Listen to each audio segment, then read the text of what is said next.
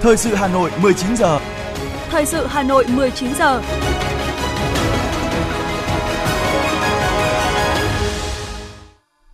Thanh Hiền và Lê Thông kính chào quý vị các bạn. Bây giờ là chương trình thời sự của Đài Phát thanh và Truyền hình Hà Nội. Chương trình tối nay thứ ba, ngày 27 tháng 12 có những nội dung chính sau đây.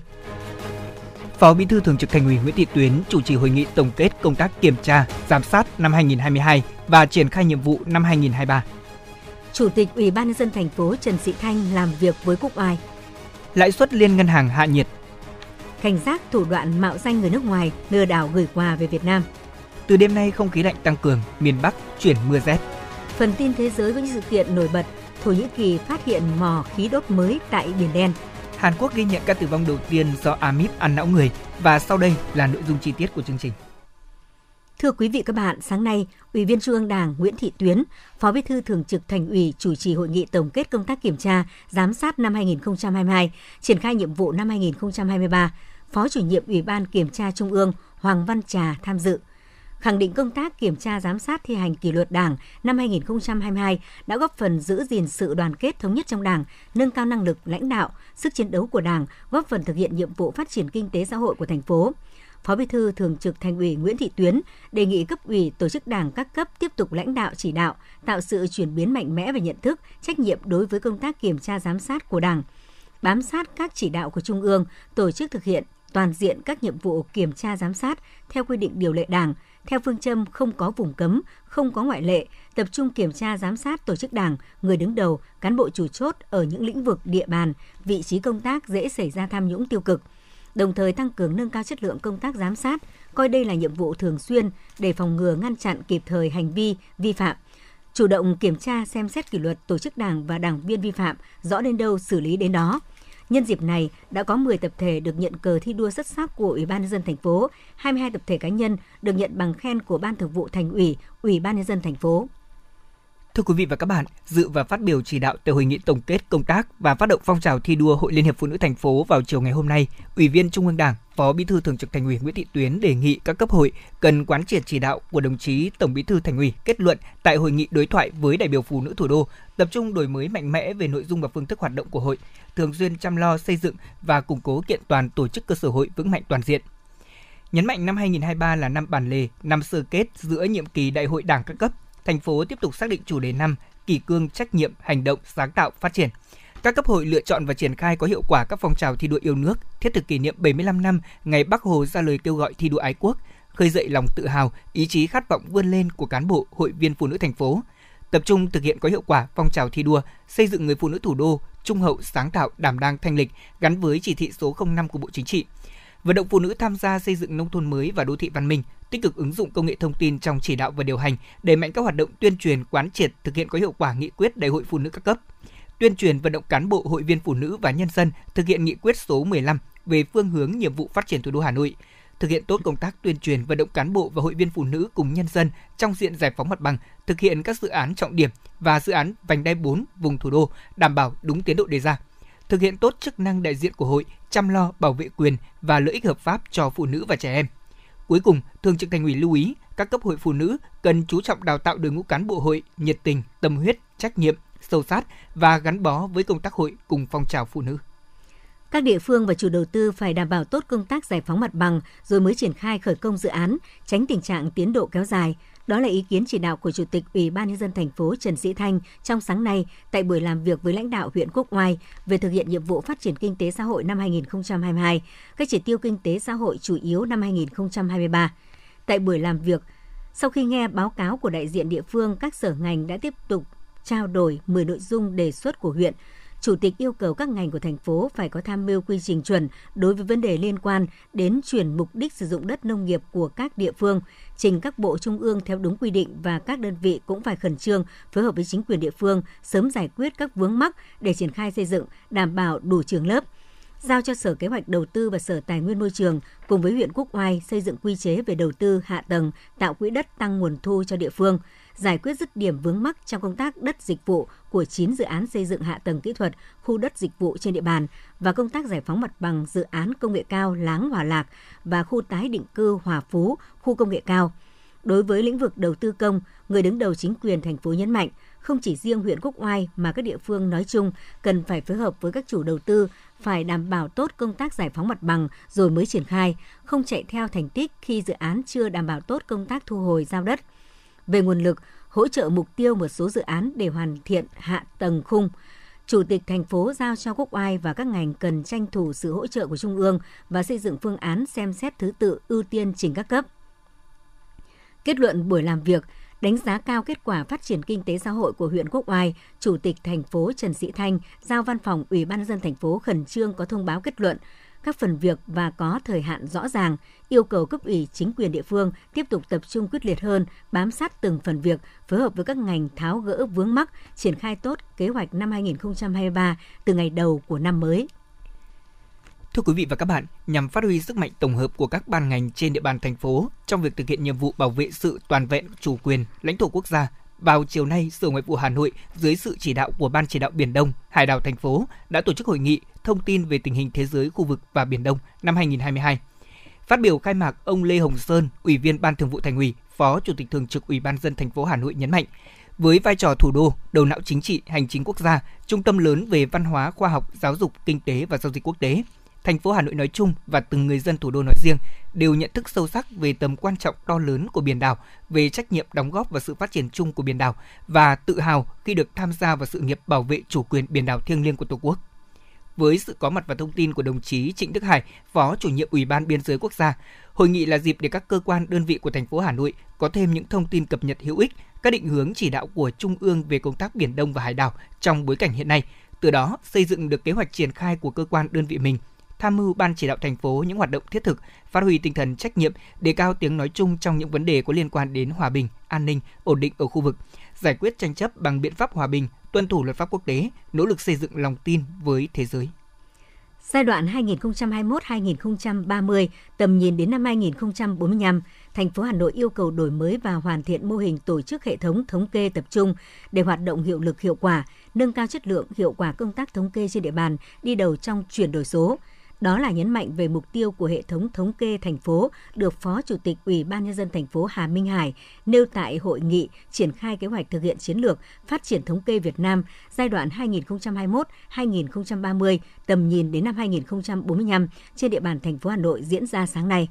Trong giai đoạn tới, ngành thống kê phải đổi mới sáng tạo với nguồn nhân lực chất lượng cao và chuyên nghiệp, thường xuyên giả soát bổ sung nội dung quy chế phù hợp với tình hình thực tiễn và đảm bảo hiệu quả công tác phối hợp, Phó Chủ tịch Hà Minh Hải nhấn mạnh, thông tin phải đúng, đủ, sạch và sống, hướng tới thông minh, hướng tới sản xuất các sản phẩm thống kê, tiến tới xây dựng tài nguyên số, kịp thời đưa ra dữ liệu khoa học để tham mưu thành phố hoạch định chiến lược, đề ra giải pháp phù hợp trong chỉ đạo, điều hành phát triển kinh tế.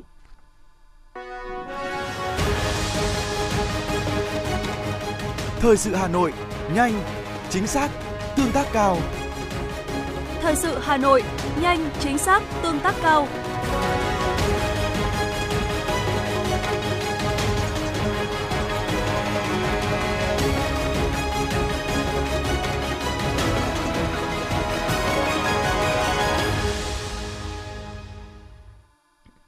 Những sự kiện nổi bật sẽ tiếp nối chương trình hôm nay. Thưa quý vị và các bạn, trưng bày chuyên đề Hà Nội 1972 Khát vọng hòa bình vừa được khai mạc sáng nay tại Bảo tàng Hà Nội. Trưng bày do Sở Văn hóa Thể thao Hà Nội thực hiện, giới thiệu hơn 300 hình ảnh, tư liệu hiện vật của Bảo tàng Hà Nội, các cơ quan lưu trữ và các cá nhân, nhân chứng về cuộc chiến đấu chống đế quốc Mỹ của quân và dân thủ đô Hà Nội cách đây 50 năm với ba chủ đề khoảng lặng, đối mặt và hòa bình. Đây là dịp để người dân thủ đô cùng du khách hiểu hơn về sự khốc liệt của cuộc chiến này, sự quả cảm của quân dân Hà Nội trong chiến đấu, đặc biệt là 12 ngày đêm chiến đấu chống lại B-52, bảo vệ thủ đô, bảo vệ đất nước vươn lên trong khói bom bằng tình yêu và niềm tin tất thắng, quân dân Hà Nội đã phát huy sức mạnh tổng hợp của thế trận phòng không nhân dân, hiệp đồng tác chiến chặt chẽ để lập nên kỳ tích Điện Biên Phủ trên không. Trưng bày được thiết kế hiện đại, bên cạnh những tư liệu quý, còn có những không gian tương tác trải nghiệm dành cho công chúng. Trưng bày cũng dành một không gian giới thiệu về Hà Nội, thành phố sáng tạo.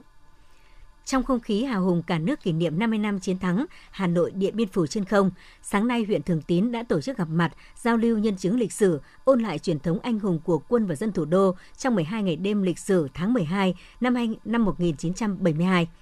Thường Tín là một trong những địa bàn bị địch bắn phá ác liệt 50 năm trước. Trận địa tên lửa xã Hồng Vân là đơn vị bắn khởi màn chiến dịch 12 ngày đêm lịch sử. Ngày 16 tháng 9 năm 1972, quân dân xã Vạn Điểm và tự vệ nhà máy đường đã bắn rơi một máy bay phản lực Mỹ trên bầu trời Thường Tín. Đó là chiếc máy bay thứ 3955 của đế quốc Mỹ bị bắn rơi ở miền Bắc. Những câu chuyện hào hùng, những kỷ niệm xúc động không thể nào quên đã được các nhân chứng lịch sử ôn lại trong cuộc giao lưu do huyện ủy, hội đồng nhân dân, ủy ban nhân dân, ủy ban mặt trận tổ quốc huyện Thường Tín tổ chức.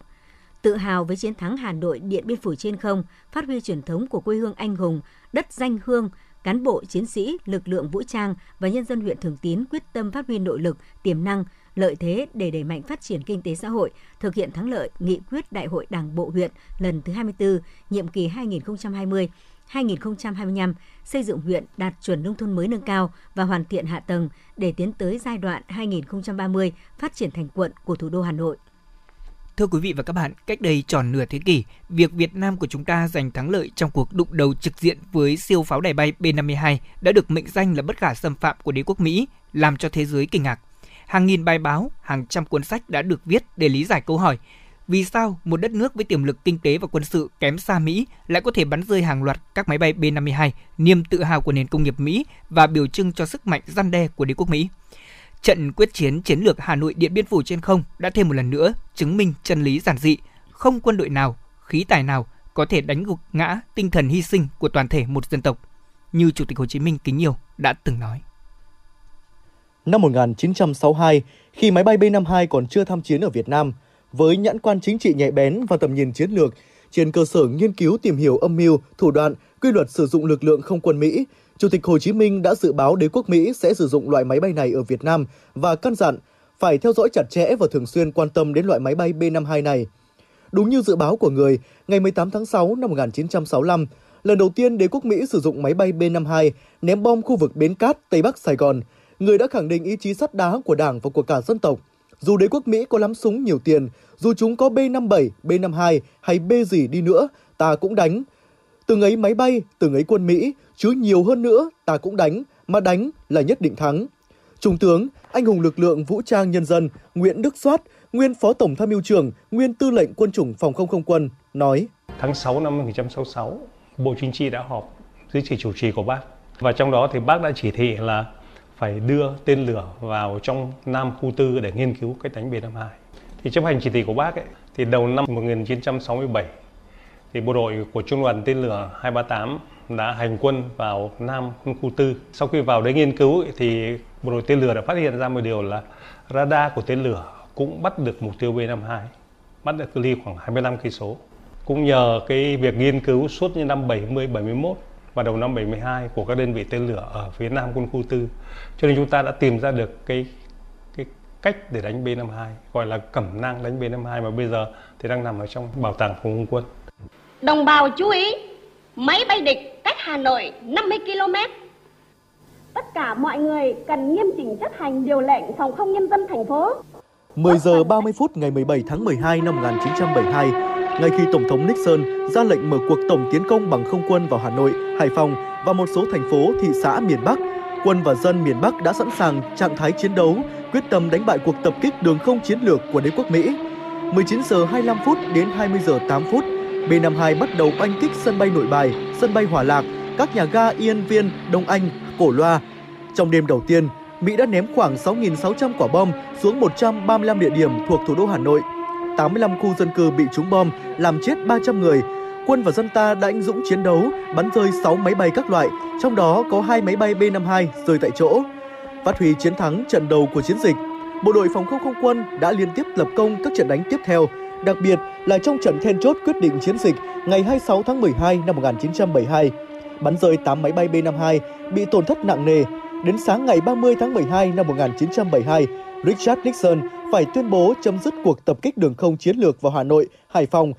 chấp nhận nối lại đàm phán với ta tại hội nghị Paris. Ông Hà Đăng, nguyên trưởng ban tuyên giáo Trung ương, thành viên đoàn đàm phán chính phủ cách mạng lâm thời Cộng hòa miền Nam Việt Nam tại Paris cho biết. Năm 2009 thì tôi có một buổi tiếp chuyện với giáo sư,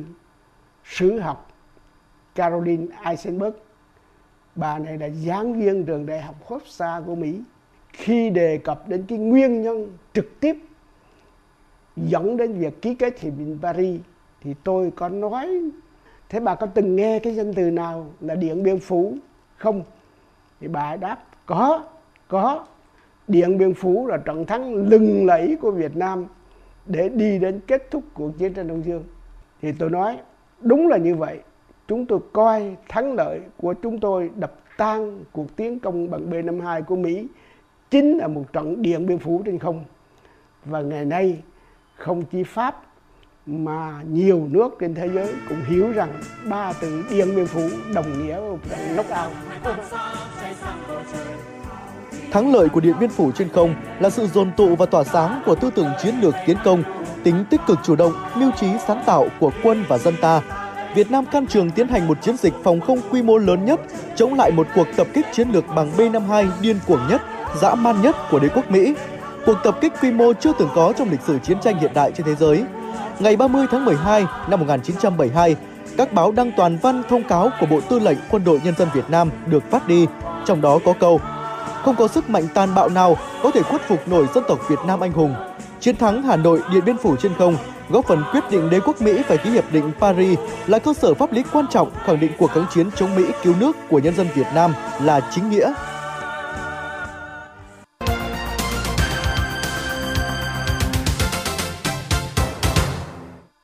Chương trình thời sự xin được tiếp tục với những thông tin kinh tế. Tại Hà Nội, Ngân hàng Nhà nước tổ chức họp báo tổng kết hoạt động năm 2022, triển khai nhiệm vụ ngành ngân hàng năm 2023. Phó Thống đốc Thường trực Ngân hàng Nhà nước Đào Minh Tú cho biết, năm 2022, Ngân hàng Nhà nước đã điều hành đồng bộ các công cụ chính sách để ổn định thị trường tiền tệ, ngoại tệ, kiểm soát lạm phát theo mục tiêu và hỗ trợ tăng trưởng kinh tế trước diễn biến phức tạp của kinh tế thế giới và căng thẳng địa chính trị – đồng thời chỉ đạo tổ chức tín dụng tiết giảm chi phí hoạt động, thủ tục hành chính, các khoản chi không cần thiết để có dư địa phấn đấu giảm lãi suất cho vay nhằm hỗ trợ và đồng hành cùng doanh nghiệp, người dân vượt qua khó khăn.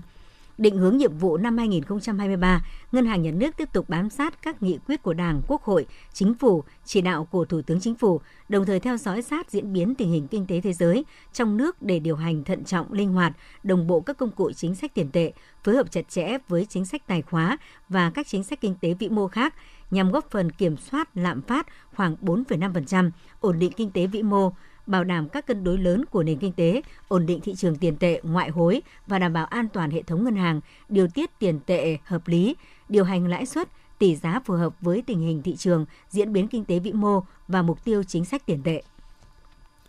Từ chối thanh toán hàng trăm tỷ đồng đối với các khoản chi bất hợp lý, không đủ điều kiện, đảm bảo công tác chi an toàn, chặt chẽ. Nội dung này đã được thông tin tại cuộc họp báo về kết quả công tác trọng tâm năm 2022 của hệ thống kho bạc nhà nước cũng vừa diễn ra chiều nay tại Hà Nội.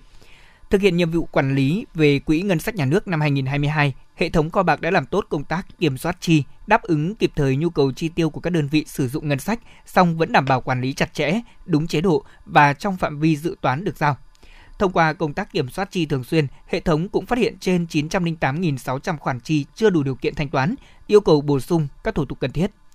Từ chối thanh toán hơn 4.200 món, tương đương 451 tỷ đồng. Đối với công tác kiểm soát chi đầu tư, đã phát hiện trên 90.900 khoản chi chưa đủ điều kiện thanh toán, cần bổ sung thủ tục cần thiết, từ chối thanh toán 934 món với số tiền trên 60 tỷ đồng do sử dụng kinh phí sai mục đích, chi vượt hoặc thanh toán không đúng các quy định của hợp đồng. Cũng tại buổi họp báo, đại diện kho bạc nhà nước cho biết đến ngày 31 tháng 12, dự kiến giải ngân vốn đầu tư công đạt khoảng 76% kế hoạch, giá trị tăng 50.000 tỷ đồng so với cùng kỳ năm 2021. Và với tiến độ như hiện nay, đến hết tháng 1 năm 2023, giải ngân vốn đầu tư công có thể đạt từ 85 đến 86% kế hoạch của cả năm 2022. Theo báo cáo của Ngân hàng Nhà nước Việt Nam, trong hơn một tuần vừa qua, cơ quan điều hành đã đẩy mạnh hút tiền qua tín phiếu và giảm hỗ trợ thanh khoản qua nghiệp vụ trên thị trường mở, kèm theo đó lãi suất trên thị trường liên ngân hàng đã hạ nhiệt. Tính chung tuần qua, Ngân hàng Nhà nước đã rút dòng ra khỏi hệ thống hơn 94.000 tỷ đồng. Xu hướng hút dòng của Ngân hàng Nhà nước diễn ra trong bối cảnh lãi suất đồng Việt Nam trên thị trường liên ngân hàng giảm sâu ở kỳ hạn qua đêm. Ngoài ra, lãi suất các ngân hàng vay mượn nhau trên liên ngân hàng ở các kỳ hạn từ 3 đến 6 tháng cũng giảm mạnh. Thưa quý vị các bạn, lượng trái phiếu phát hành mới gần như bị đóng băng trong hai tháng gần đây với giá trị lần lượt chỉ ở mức 6,8 nghìn tỷ đồng và 1,8 nghìn tỷ đồng. Trái lại, vì lo lắng pháp lý, giá trị mua lại trái phiếu doanh nghiệp lại tăng mạnh. Để lành mạnh hóa và đưa thị trường trái phiếu doanh nghiệp hồi sinh và phát triển, Thủ tướng Chính phủ đã chỉ đạo các bộ ngành liên quan nhanh chóng khắc phục các điểm nghẽn của thị trường.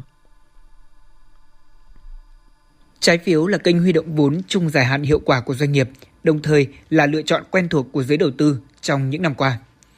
Hiện nay, tổng lượng trái phiếu doanh nghiệp lưu hành cuối năm 2021 đạt khoảng 1,4 triệu tỷ đồng, tương đương tốc độ tăng trưởng bình quân 46% một năm trong giai đoạn từ 2017 đến 2021. Năm 2021, quy mô thị trường trái phiếu doanh nghiệp đạt 16,6% GDP. So sánh với thị trường trái phiếu ở một hai nước lân cận, có thể thấy thị trường trái phiếu của Việt Nam vẫn đầy cơ hội phát triển. Năm nay, thị trường trái phiếu Việt Nam gặp nhiều biến động. Tuy vậy, nhìn sâu vào thị trường vẫn có những điểm sáng khiến nhiều nhà đầu tư vững niềm tin. Theo FinRating, qua giả soát năng lực tài chính của nhóm 20 tổ chức phát hành là doanh nghiệp niêm yết có giá trị phát hành lớn nhất. Kết quả thu được thể hiện rằng dù sức khỏe tín dụng gặp hạn chế, nhưng nhiều doanh nghiệp vẫn có khả năng chống chịu tốt và có thể khôi phục nếu vượt qua giai đoạn tới. Khảo sát của FinRating cũng đã củng cố cho một thực tế không thể phủ nhận, đó là khá nhiều doanh nghiệp phát hành có sức khỏe tài chính tương đối tốt và vẫn đang đảm bảo các nghĩa vụ với trái chủ. Các khó khăn hiện tại mang tính thời điểm và chịu tác động từ bối cảnh tâm lý chung. Con số thống kê trái phiếu mua lại trước hạn khoảng 152.000 tỷ đồng sau các vụ án thao túng thị trường chứng khoán xảy ra tại công ty cổ phần tập đoàn FLC, lừa đảo chiếm đoạt tài sản xảy ra tại công ty trách nhiệm hữu hạn thương mại và dịch vụ khách sạn Tân Hoàng Minh. Việc phát hành trái phiếu doanh nghiệp đã gặp những khó khăn, niềm tin của các nhà đầu tư giảm sút. Chưa kể, nhiều người cảm thấy bất an về thị trường nên đã tìm cách thu hồi vốn đầu tư. Ông Nguyễn Mạnh Hùng, Ủy viên Thường trực Ủy ban Kinh tế của Quốc hội cho rằng Sớm có cái giải pháp phục hồi phát triển thị trường trái phiếu doanh nghiệp và thị trường chứng khoán. Vừa qua thì chính phủ đã ban hành nghị định số là 65 đã cơ bản giải quyết được những bất cập của cái nghị định cũ trước đó là 153 nhưng tuy nhiên đấy chúng ta cần phải có các cái động thái để uh, lấy lại cái lòng tin của nhà đầu tư mà đã bị mất trong cái thời gian vừa qua để khôi phục lại sớm hai cái thị trường này để cung ứng cho các cái vốn chung và dài hạn cho nền kinh tế. Hiện tại Việt Nam, giá trị đầu tư trái phiếu doanh nghiệp của các quỹ đầu tư trái phiếu rất thấp so với lượng phát hành. Theo thống kê từ Techcom Capital, giá trị trái phiếu nắm giữ bởi các tổ chức đầu tư chuyên nghiệp tính đến tháng 11 vừa qua chỉ đạt hơn 18.000 tỷ đồng, chiếm 1,6% trong tổng giá trị trái phiếu phát hành. Theo các chuyên gia, trái phiếu doanh nghiệp được xem như là một dạng tín chấp, đòi hỏi nhà đầu tư phải am hiểu mức độ an toàn, rủi ro và độ uy tín của nhà phát hành. Vì vậy, chỉ có những nhà đầu tư tổ chức chuyên nghiệp mới có đủ năng lực chuyên môn để đánh giá được. Do đó, vai trò của các nhà đầu tư tổ chức chuyên nghiệp như các quỹ, các công ty bảo hiểm trên thị trường trái phiếu cần phải phát triển và nâng cao nhiều hơn nữa. Tiến sĩ Đinh Thế Hiển, Viện trưởng Viện Nghiên cứu Tin học và Kinh tế ứng dụng cho biết. Những quỹ đó mới thực sự là những lực lượng đánh giá và mô chính cho thị trường trái phiếu này. Và những người dân tham gia, họ tham gia ở đâu? Tức là họ mua chứng chỉ quỹ, họ đầu tư vào các quỹ theo nhiều nhiều chọn lựa của họ. Thì cái thị trường như vậy nó sẽ được bền vững. Các tổ chức tài chính chính quy, các quỹ tương hỗ, các quỹ trái phiếu họ càng ngày càng giảm so với cái quy mô hồi năm là 2000 đến 2010. Lúc đó là các quỹ là xuất hiện rất nhiều và huy động vốn từ thế giới rất nhiều. Bây giờ chỉ qua quỹ ETF. Trong khi các quỹ mở hay là quỹ tương hỗ, họ là những quỹ mà định chế nằm ở Việt Nam có tính ổn định rất cao. Thì giai đoạn vừa qua các quỹ này phát triển chương chứng bởi vì quá nhiều cơ hội cho nhà đầu tư cá nhân. Thực tế thì có rất nhiều doanh nghiệp đang sử dụng đúng mục đích hiệu quả nguồn vốn này để phục vụ sản xuất và kinh doanh, đóng góp cho nền kinh tế. Song cũng có không ít doanh nghiệp chịu tổn thất vì tin đồn vô căn cứ gây hoang mang xã hội, bất an cho các nhà đầu tư. Không ít lần, cơ quan quản lý đã phải lên tiếng giải thích về những tin đồn thất thiệt và xử lý nghiêm khắc những người tung tin, lan truyền tin thất thiệt. Hậu quả của việc dòng vốn rút ra khỏi thị trường trái phiếu là doanh nghiệp đang sản xuất kinh doanh hiệu quả, đang cần vốn để phát triển thì có thể đột ngột bị cạn kiệt nguồn vốn. Nhà đầu tư cũng sẽ bị ảnh hưởng khi rút vốn sớm trước hạn, khiến cho nền kinh tế bị ảnh hưởng tiêu cực. Do đó, lấy lại niềm tin của nhà đầu tư trên thị trường trái phiếu là vấn đề quan trọng. Để có thể làm được điều đó, trước hết việc xử lý doanh nghiệp vi phạm pháp luật, lập lại trật tự và kiểm soát rủi ro cho thị trường trái phiếu, nhà đầu tư và doanh nghiệp là cần thiết. Cùng với đó, cơ quan quản lý nhanh chóng hoàn thiện hành lang pháp lý cho thị trường trái phiếu doanh nghiệp vận hành phát triển. Việc này vừa giúp các chủ thể hoạt động vừa bao quát và giải quyết những vấn đề phát sinh, bảo đảm quyền lợi cho nhà đầu tư, doanh nghiệp làm ăn chân chính.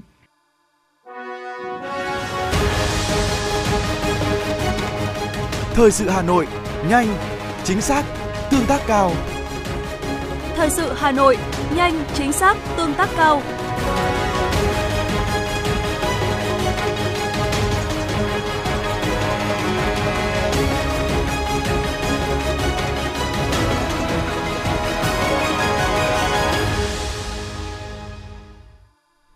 Thưa quý vị các bạn, sau khi dịch COVID-19 được khống chế, kể từ tháng 4 năm 2022, với sự vào cuộc của cả hệ thống chính trị, thị trường lao động đã dần phục hồi. Tuy nhiên, đến tháng 9 năm nay, nhiều doanh nghiệp gặp khó khăn do sụt giảm đơn hàng, người lao động bị mất việc, ngừng việc, giảm việc, xảy ra nhiều địa phương trên cả nước, đặc biệt là các tỉnh thành phía Nam. Dự báo tình trạng này ảnh hưởng đến hết quý 1, thậm chí quý 2 năm 2023, đòi hỏi phải có nhiều giải pháp cấp bách để doanh nghiệp tháo gỡ khó khăn, giữ chân người lao động để phát triển và đảm bảo an sinh xã hội, nhất là khi dịp Tết Nguyên đán đang đến gần.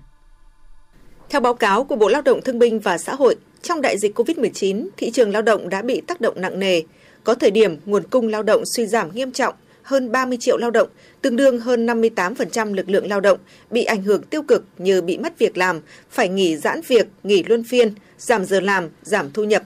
Song với sự vào cuộc của cả hệ thống chính trị, thị trường lao động đã dần phục hồi trong năm 2022 so với năm 2021. Cụ thể, 9 tháng năm 2022, lực lượng lao động từ 15 tuổi trở lên đạt 51,6 triệu người, tăng 1,2 triệu người. Tỷ lệ tham gia lực lượng lao động là 68,5%, tăng 0,9%. Trong 9 tháng, số lao động có việc làm cũng tăng trở lại, cùng với xu hướng phục hồi kinh tế của đất nước. Lao động từ 15 tuổi trở lên có việc làm trong 9 tháng năm 2022 là 50,5 triệu người, tăng 1,5 triệu người. Chuyển dịch cơ cấu lao động theo ngành trở lại chiều hướng tích cực. Lao động trong khu vực nông lâm nghiệp và thủy sản giảm, nhưng khu vực công nghiệp và xây dựng lại tăng thêm gần 727.000 người với gần 17 triệu người, chiếm 33,4%. Khu vực dịch vụ vẫn chiếm tỷ trọng cao nhất trong tổng số có việc làm với tỷ trọng 39%. Thu nhập của người lao động được cải thiện, số lượng, tỷ lệ thất nghiệp, thiếu việc làm đều giảm.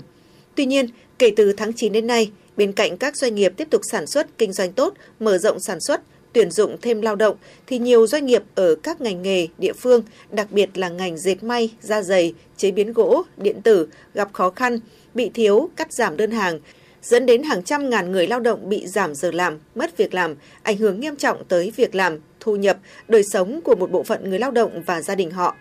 Ông Ngọ Duy Hiểu, Phó Chủ tịch Tổng Liên đoàn Lao động Việt Nam cho biết. Theo tổng hợp của Tổng Liên đoàn Lao động Việt Nam, tại các doanh nghiệp đã thành lập công đoàn cơ sở từ tháng 9 năm 2022 đến hết ngày 10 tháng 12 năm 2022 đã có 1.242 doanh nghiệp tại 44 tỉnh và thành phố gặp khó khăn bị cắt giảm đơn hàng, nên phải giảm giờ làm của 482.000 người lao động. Trong đó giảm giờ làm hoặc đang ngừng việc có hưởng lương là 433.908 người, chiếm 90% tổng số người bị ảnh hưởng. Tạm hoãn thực hiện hợp đồng lao động, nghỉ việc không hưởng lương 6.570 người, chấm dứt hợp đồng lao động với 41.642 người, Tình trạng doanh nghiệp bị cắt giảm đơn hàng, người lao động bị mất việc làm hoặc giảm việc làm để lại hệ lụy rất lớn, nhất là thời điểm Tết Nguyên đán đến gần. Ngành may mặc là một trong những ngành bị ảnh hưởng nhiều nhất khi đơn hàng cuối năm của nhiều doanh nghiệp bị cắt giảm từ 15 đến 50%, đồng nghĩa ảnh hưởng tới việc làm của hàng triệu người lao động. Ông Trương Văn Cẩm, Phó Chủ tịch Hiệp hội Dệt may Việt Nam đề xuất. Có giải pháp hỗ trợ doanh nghiệp dĩ nhiên không thể dùng các chính sách hỗ trợ trong thời kỳ dịch bệnh mà chúng ta có giải pháp về hỗ trợ doanh nghiệp phục hồi sản xuất từ năm 2022 trở đi. Có mấy cái mà đến nay chúng tôi cho rằng là các doanh nghiệp chưa tiếp cận được như là gói hỗ trợ về an sinh và việc làm 48,5 nghìn tỷ cho người lao động rồi là 110 nghìn tỷ hỗ trợ doanh nghiệp trong đó có cấp bù lãi suất 2% hiện nay chúng ta vẫn chưa làm được cái điều đó gói giảm thuế VAT 2% thì chúng tôi đề nghị là tiếp tục thực hiện cho doanh nghiệp những cái chính sách về bảo hiểm xã hội, à, bảo hiểm thất nghiệp còn rất nhiều những vấn đề bất cập mà chúng tôi cũng đã kiến nghị thì cũng đề nghị các anh là nghiên cứu để có thể à, giải quyết. Theo bà Trần Thị Lan Anh, Tổng thư ký Liên đoàn Thương mại và Công nghiệp Việt Nam VCCI, tình hình sản xuất kinh doanh của doanh nghiệp không được khả quan trong tháng cuối năm và dự báo sẽ kéo dài đến ít nhất hết quý một năm sau. Những biến động khó đoán định của thị trường gây khó khăn cho doanh nghiệp trong việc lên kế hoạch sản xuất kinh doanh và sử dụng lao động bà Trần Thị Lan Anh kiến nghị. À, thứ nhất, cần phải đảm bảo ổn định kinh tế vĩ mô, các chương trình kích cầu nội địa, hỗ trợ xúc tiến thương mại, tìm kiếm khai thác các à, thị trường mới và đơn hàng mới. Thứ hai, xem xét thay đổi các chiến lược thu hút FDI và theo hướng chọn lọc các dự án sử dụng công nghệ hiện đại, tiếp tục hoàn thiện và triển khai các chính sách hỗ trợ, gói hỗ trợ, chính sách tài khóa, về chính sách hỗ trợ tín dụng, về chính sách an sinh xã hội, trong đó ưu tiên thì hỗ trợ cho các doanh nghiệp vừa và nhỏ. Tiếp tục thực hiện các chính sách hỗ trợ đào tạo, đào tạo lại để duy trì việc làm cho người lao động, trong bối cảnh này, ông Ngọ Duy Hiểu cho rằng cần nhiều giải pháp đồng bộ vừa hỗ trợ trong ngắn hạn giúp người lao động vượt khó ở lại thị trường hoặc sớm trở lại thị trường, vừa hỗ trợ trong dài hạn nhằm tăng cường khả năng thích nghi, khả năng chống chịu cho người lao động trước khủng hoảng biến động của thị trường. Tiếp tục tăng cường cung cấp thông tin về thị trường lao động, triển khai các hình thức phương thức để giúp người lao động dễ tiếp cận thông tin tuyển dụng với các cái nguồn tuyển dụng uy tín, các doanh nghiệp tổ chức đang cần đặc biệt là phát huy vai trò của các hiệp hội và người sử dụng lao động trong kết nối để giới thiệu việc làm giữa những doanh nghiệp đang không bố trí được việc làm với những doanh nghiệp thì đang cần tuyển lao động. Các cơ quan có thẩm quyền thì cần ban hành văn bản để tạo điều kiện cho những doanh nghiệp được tuyển cái lao động mà đang tạm dừng hợp đồng ở cái doanh nghiệp Trước những khó khăn hiện hữu khi Tết Nguyên đán đang đến gần, đòi hỏi chính phủ, các bộ ngành liên quan cần triển khai những biện pháp cấp bách nhằm giảm bớt khó khăn cho doanh nghiệp và người lao động, giữ được nguồn nhân lực có tay nghề, góp phần ổn định thị trường lao động, sẵn sàng cho giai đoạn tái phục hồi trong năm 2023. Mời quý vị các bạn cùng nghe tiếp phần tin. Hôm nay, Hội Liên hiệp Phụ nữ Hà Nội tổ chức đồng kết hoạt động Trung tâm Tư vấn Pháp luật và Hỗ trợ kết hôn, Hội đồng tư vấn tham gia giải quyết các vấn đề xã hội có liên quan đến phụ nữ và trẻ em. Trưởng ban Luật pháp Chính sách Hội Liên hiệp Phụ nữ thành phố Hà Nội, Giám đốc Trung tâm Tư vấn Pháp luật và Hỗ trợ kết hôn Dương Thị Lý Anh cho biết, năm nay, Hội Liên hiệp Phụ nữ Hà Nội đã chủ động triển khai công tác tư vấn pháp luật, trợ giúp pháp lý và tư vấn tham gia giải quyết một số vấn đề xã hội có liên quan đến phụ nữ. Tuy nhiên, việc thực hiện công tác tư vấn pháp luật, trợ giúp pháp lý, tham gia giải quyết các vấn đề xã hội có liên quan đến phụ nữ của các cấp hội vẫn còn một số tồn tại hạn chế. Tình trạng bạo lực gia đình, xâm hại phụ nữ, trẻ em vẫn diễn ra, một số vụ việc có tính chất nghiêm trọng gây bức xúc trong dư luận. Năm 2023, trung tâm tiếp tục khảo sát nhu cầu, tổ chức 10 cuộc trợ giúp pháp lý, tư vấn pháp luật cho phụ nữ tại các địa bàn xã xa trung tâm, ít được tiếp cận với các dịch vụ pháp lý, nghiên cứu xây dựng cơ chế phối hợp xây dựng mô hình liên ngành một điểm dừng hỗ trợ ban đầu cho phụ nữ và trẻ em bị bạo lực, xâm hại cấp thành phố. Phát huy vai trò của hội đồng tư vấn cộng tác viên của trung tâm tư vấn trong việc tuyên truyền, tư vấn pháp luật, trợ giúp pháp lý, góp ý kiến phản biện xã hội, đề xuất chính sách, giám sát việc thực hiện các chính sách về luật pháp, các chính sách có liên quan đến phụ nữ, trẻ em và bình đẳng giới. Cùng ngày, Hội Liên hiệp Phụ nữ thành phố Hà Nội tổ chức hội thảo chia sẻ kinh nghiệm giải quyết vụ việc xâm hại, bạo lực đối với phụ nữ và trẻ em gái nơi công cộng.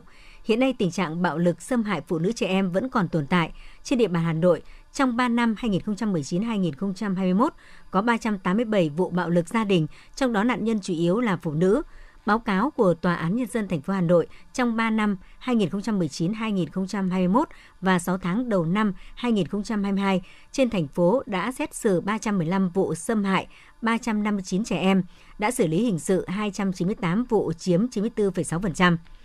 Hội Liên hiệp Phụ nữ thành phố Hà Nội đã tích cực phối hợp với các sở ban ngành vận động nguồn lực, các tổ chức quốc tế triển khai nhiều hoạt động tuyên truyền, tập huấn, tọa đàm nhằm nâng cao nhận thức của cán bộ hội viên phụ nữ và nhân dân về bình đẳng giới, phòng chống bạo lực gia đình, phòng chống xâm hại phụ nữ trẻ em.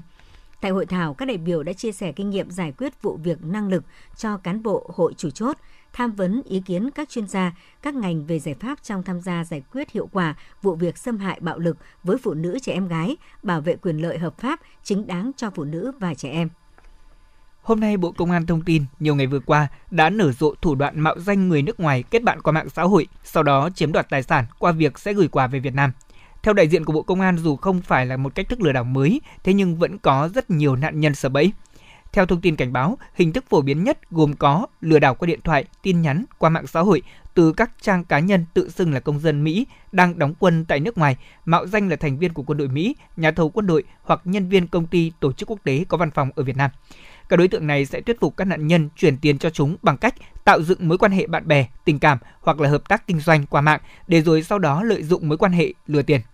Cơ quan công an khuyến cáo người dân cần hết sức cảnh giác, không nên tin vào những người bạn nước ngoài ở trên mạng xã hội khi chưa xác minh đầy đủ thông tin về họ, không chuyển tiền vào các tài khoản do những người này yêu cầu và trình báo ngay với cơ quan công an nơi gần nhất để được giải quyết. Thưa quý vị các bạn, để giúp người dân nâng cao kiến thức về bệnh lý về mắt, những năm gần đây, Bệnh viện Mắt Hà Đông đã phối hợp với Trung tâm Y tế, các bệnh viện đa khoa phía Tây Hà Nội tổ chức tập huấn tuyên truyền các nội dung về tình hình mù lòa hiện nay những khái niệm cơ bản về chăm sóc mắt ban đầu, giáo dục sức khỏe cho cộng đồng đối với các bệnh về mắt, xử trí đúng cách các bệnh về mắt thường gặp ở tuyến cơ sở, các bệnh mắt cần khám, tư vấn chuyển tuyến, thông qua đó giúp người dân nắm vững hơn những kiến thức chăm sóc mắt tại cộng đồng. Từ đầu năm đến nay, Bệnh viện Mắt Hà Đông phối hợp cùng với y tế cơ sở tiến hành khám, điều tra phòng chống mù loà cho 254 xã phường thị trấn thuộc 14 quận huyện, thị xã phía Tây của thành phố Hà Nội với 34.300 lượt người. Đồng thời, tư vấn, lập danh sách quản lý, theo dõi các bệnh về mắt. Bên cạnh đó, đã cấp phát thuốc cho người bệnh đến khám tại 254 trạm y tế xã phường trên kế hoạch 654 xã phường, đạt 38,8%. Ngoài ra, Bệnh viện Mắt Hà Đông cũng đã tổ chức các đoàn bác sĩ về tận cơ sở khám sàng lọc, giúp bệnh nhân được phát hiện bệnh sớm hơn, được điều trị và phẫu thuật kịp thời. Bác sĩ Trương Thanh Thảo, Bệnh viện Mắt Hà Đông cho biết. Các đối tượng khám sàng lọc của chúng tôi là bao gồm những bệnh nhân trên 60 tuổi và những bệnh nhân có bệnh lý chuyên khoa mắt. Thì ờ, những bệnh nhân mà có nguy cơ bệnh lý gây mù lòa, ví dụ như là đục thủy tinh thể, tật khúc xạ, bệnh lý glaucom, bệnh lý võng mạc đái tháo đường, bệnh lý võng mạc ờ, tăng huyết áp thì đều đều được khám sàng lọc tại địa phương và kịp thời nếu bệnh nhân có nguy cơ thì sẽ được tư vấn và chuyển viện để bệnh nhân có thể tiếp ờ, cận với những y tế chuyên sâu ở, ở tuyến trên. Từng thay thủy tinh thể mắt phải tại bệnh viện Mắt Hà Đông nên bà Nguyễn Thị Phương, xã Hợp Tiến, huyện Mỹ Đức rất tin tưởng đội ngũ y bác sĩ của nơi đây. Chính vì vậy, khi được trạm y tế thông báo có đoàn bác sĩ của bệnh viện Mắt Hà Đông khám sàng lọc bà đã ra khám ngay. Thời gian gần đây, mắt trái của bà Phương lại có biểu hiện nhìn mờ, đôi khi còn đau nhức. Sau khi khám, bà Phương được chỉ định thay thủy tinh thể. Bà Nguyễn Thị Phương, xã Hợp Tiến, huyện Mỹ Đức chia sẻ. Hôm nay tôi bị là cái mắt này là mờ. Bây giờ lên, ờ, lên trạm xá để khám, để coi là đi làm nốt, cho nó để nó sáng ra. Đôi mắt là bộ phận rất dễ tổn thương nên bên cạnh việc mỗi người phải tự trang bị cho mình những kiến thức cơ bản về chăm sóc, bảo vệ mắt thì những hoạt động khám sàng lọc và tư vấn tại cộng đồng là rất cần thiết. Đây là những việc làm ý nghĩa đã và đang góp phần không nhỏ trong công tác phòng chống mù loà, mang lại ánh sáng cho người dân. Ông Nguyễn Hữu Văn, phường Kiến Hưng, quận Hà Đông cho hay. Chúng tôi cứ chủ quan rồi không, không, không coi thường cứ tưởng là mình tuổi tuổi cao thì thì nó ảnh hưởng là nó, nó, nó hay nó phát triển như thế nhưng mà không ngờ là nó là do hàng ngày sinh hoạt bụi bặm thì các thứ nó ảnh hưởng đến là các bác sĩ đã tư vấn cho rất là tốt làm cho chúng tôi rất là à, sẽ quan tâm đến sức khỏe mình hơn nữa. Qua buổi thăm khám của bệnh viện Mắt Hà Đông cho thấy có tới trên 80% người bị viêm nhiễm bán phần trước, 40% người bị mộng quặm, 5% người bị glaucom, 70% người bị đục thủy tinh thể. Đặc biệt, có những người mắc 2 đến 3 mặt bệnh. Bác sĩ Nguyễn Quang Thành, Bệnh viện Mắt Hà Đông cho biết. Chương trình à, kế hoạch hàng năm của bệnh viện là chương trình phòng chống mù lòa à, nhằm phát hiện những bệnh lý có thể ờ, tỷ lệ gây mù lòa cao như đục thủy thể, bệnh lý glaucom để bệnh nhân có cái hướng điều trị nó tốt hơn ở tuyến chuyên khoa. Ngoài ra với những cái bệnh lý thông thường thì bệnh viện cũng sẽ hỗ trợ tuyến dưới phối hợp để chữa luôn ngay từ ban đầu cho bệnh nhân để đạt được cái hiệu quả cao nhất. Hiện nay công tác phòng chống mù loà vẫn còn gặp không ít những khó khăn, trong đó nguyên nhân chính là do nhận thức của người dân còn nhiều hạn chế. Người bệnh hầu hết là người già, người nghèo nên việc tư vấn điều trị chưa được như mong muốn.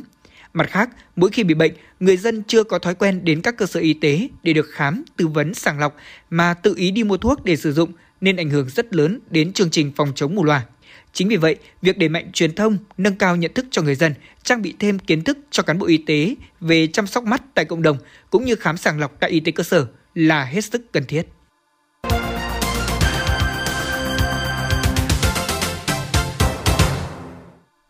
Quý vị và các bạn đang nghe chương trình thời sự của Đài Phát thanh Truyền hình Hà Nội. Phần tin thế giới sẽ tiếp nối chương trình hôm nay. Kiev đang cân nhắc tổ chức một hội nghị thượng đỉnh nhằm thảo luận kế hoạch hòa bình cho Ukraine vào cuối tháng 2 năm 2023. Ngoại trưởng Ukraine Kubela cũng đã để ngỏ khả năng hội nghị trên sẽ được tổ chức tại Liên Hợp Quốc do Tổng thư ký Antonio Guterres làm trung gian hòa giải. Về phần mình, Nga nhiều lần cho biết sẵn sàng đàm phán với phía Ukraine để chấm dứt xung đột, nhưng không chấp nhận các điều khoản mà Kiev và phương Tây đưa ra, đặc biệt liên quan đến các vùng lãnh thổ. Tại cuộc họp giữa người đứng đầu cơ quan biên phòng Kyrgyzstan và chỉ huy lực lượng biên phòng Tajikistan tại làng Boboduk, Kyrgyzstan, hai bên đã nhất trí ngăn chặn các hành động làm leo thang căng thẳng tại khu vực biên giới giữa hai nước. Trong cuộc gặp, hai bên đã thảo luận việc thực hiện các thỏa thuận đã ký kết trước đó nhằm ổn định tình hình khu vực biên giới. hai bên cũng trao đổi tình hình hiện nay tại biên giới và định hướng phát triển hợp tác biên giới song phương theo chủ trương tránh những hành động khiêu khích và leo thang tình hình. Lực lượng dân quân địa phương của Nigeria cho biết nhóm phiến quân Boko Haram đã sát hại 17 người chăn thả gia súc để cướp gia súc ở bang Borno, miền đông bắc của nước này. Đụng độ đã nổ ra khi phiến quân này tấn công nhóm người chăn thả gia súc trên một cánh đồng. Theo người đứng đầu lực lượng dân quân địa phương Babakura Kolo, 17 người chăn thả gia súc đã thiệt mạng trong cuộc đụng độ này và toàn bộ số gia súc của họ đã bị nhóm này cướp đi. Các nguồn tin địa phương ở Cộng hòa Dân chủ Congo cho biết nhóm phiến quân phong trào 23 trên 3 M23 ở miền đông nước này đang bắt giữ thường dân làm con tin trong khi giao tranh với các lực lượng dân quân. Một nguồn tin nêu rõ M23 đã bắt giữ khoảng 50 người với lý do họ hợp tác với các lực lượng dân quân và các nhóm vũ trang chống M23. Trong khi đó, một số người dân địa phương cho biết các con tin đã được đưa đến thị trấn Rutsuru, tỉnh Bắc Kivu, vốn được coi là thành trì của M23. Tổng thống Thổ Nhĩ Kỳ Recep Erdogan thông báo nước này mới phát hiện một mỏ khí đốt tự nhiên có chứa lượng ước tính là 58 tỷ mét khối ở độ sâu 3.023 mét tại khu vực địa chất Kikuma 1 ở Biển Đen. Phát biểu cùng với báo chí sau cuộc họp nội các vào cuối năm, Tổng thống Erdogan cho biết nước này cùng với việc nâng cao trữ lượng khí đốt từ mức 540 lên 652 tỷ mét khối sau khi tái kiểm định đã đưa tổng trữ lượng khí đốt của Thổ Nhĩ Kỳ tại Biển Đen lên 710 tỷ mét khối. Cơ quan Kiểm soát và Phòng ngừa Dịch bệnh Hàn Quốc cho biết nước này đã ghi nhận trường hợp đầu tiên nhiễm amip ăn não người. Cơ quan Kiểm soát và Phòng ngừa Dịch bệnh Hàn Quốc xác nhận người đàn ông quốc tịch Hàn Quốc khoảng 50 tuổi tử vong sau khi trở về từ Thái Lan đã nhiễm virus amip, phá hủy não người. Bệnh nhân về Hàn Quốc hôm 10 tháng 12 sau 4 tháng ở Thái Lan được đưa tới bệnh viện vào ngày hôm sau và qua đời hôm 20 tháng 12 sau khi có các triệu chứng đau đầu sốt, nôn mửa, mất tiếng. Đây là trường hợp đầu tiên nhiễm amip ăn não người ở Hàn Quốc, trường hợp đầu tiên trên thế giới được báo cáo ở Mỹ năm 1937.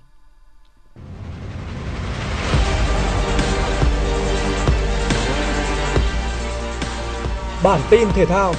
Bản tin thể thao